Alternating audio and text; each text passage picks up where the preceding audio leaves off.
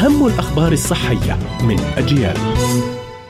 إليكم موجز لأهم الأخبار الصحية. منظمة الصحة العالمية تعلن زيادة حالات الإصابة بفيروس كورونا بنسبة 38% في أغسطس الماضي مقارنة بشهر تموز فيما تم الإبلاغ عن أكثر من مليون وأربعمائة حالة في كافة أنحاء العالم.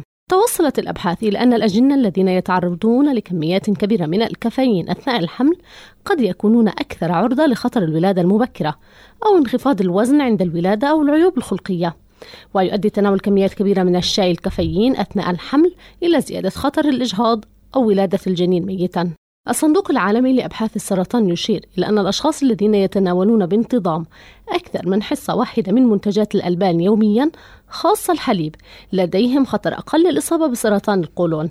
فيما وجدت العديد من الدراسات أن شرب الحليب يساعد في الوقاية من مرض السكري من النوع الثاني وقد يكون هذا لأن بروتينات الحليب تعمل على تحسين توازن السكري في الدم.